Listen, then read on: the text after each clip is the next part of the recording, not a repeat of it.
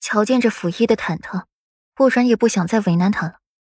算了，我没有怀孕，别吓着了人家。你先下去吧。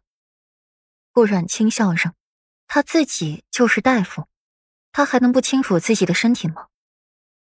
只是那府医纠结的紧。顾然虽开口让他走了，可自己还是杵得跟柱子似的，一动不动。看着顾然欲言又止的，最后咽了咽口水，小心翼翼的询问道：“小人敢问一句，世子妃近日可是感到腰酸、嗜睡乏力、食欲不振？”府医所问，句句真实。裴玉握着顾软的手紧了紧，问这些做什么？莫不是？你问这些做什么？有话直说，别拐弯抹角的。裴义颇感不耐烦，问东问西的，不给一句准话。啊，回禀王爷，依着世子妃近些日子的表现，想来是有孕了。只是月份尚浅，还诊不出华脉来。再过一月，小人再来为世子妃诊脉。后面说什么，裴玉没心思去听了。他只是听见了前面半句话，世子妃想来是有孕了。那一瞬，心间仿佛照射下了一缕光，慢慢驱散心间的阴霾。他的妻子有孕了，期盼已久的孩儿在无声无息间出现在了他们的生命里。多月来的盼念，如今夙愿已偿。裴玉一路把顾软抱回了七云轩。步履沉稳，小心的抱着回七云轩。院中的丫鬟知道他们的世子妃有孕，个个又兴奋的不行。七云轩内喜气洋洋的。裴玉抱着顾软，手掌轻轻的抚摸着顾软的小腹，话语温情款款：“软软，我们有孩子了。”目光落在顾软依旧平坦的小腹上，格外热切。顾软没好气的白他一眼，不放心道。都还是没影儿的事呢，可别抱这么高期望。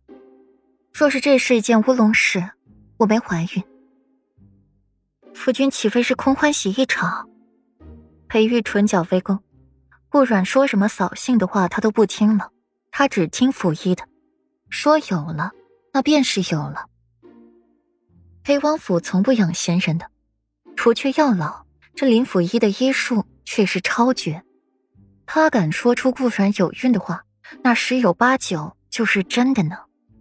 那为夫就多努力宠爱娘子，争取让娘子早早有孕。他怎么会空欢喜呢？就凭这个女人，他便能一世欢喜。霍然心想，这倒像是裴玉能做出来的事儿。你以为这事儿就那么容易？想怀就怀？顾软睨他一眼，道：“嗯，不容易，所以为夫更要多多努力才是。确实不容易。这一子叛念数月了，好不容易来了，却还是一个没有影子的事儿。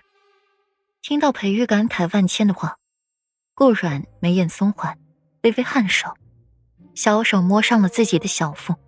她真的是怀孕了吗？”只因月份尚浅，不能诊出滑脉。他现在腹中已经孕育了一个小生命吗？他还真是一点感觉都没有呢。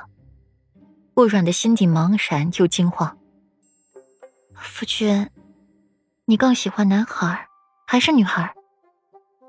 顾软突然想起了怡亲王府，裴玉和霍林的对话，他感觉裴玉更喜欢闺女。只要是软软生的。为夫都喜欢，他最心爱的女人给他生的孩子，他怎么可能不爱不喜欢呢？当然，如果是闺女就更好了。裴玉突然想起了自己当初和顾软用的姿势，好像是生儿子的姿势。想到这里，寒眉一下蹙起，看着顾软的肚子，眼神微微不善。儿子这种生物。生来就是和自己抢媳妇儿的，看看苏初月和霍州就知道了。自从霍泽出生以后，王府里霍州的地位骤然下降。想和自己媳妇儿亲近亲近，还得先讨好霍泽那个小祖宗。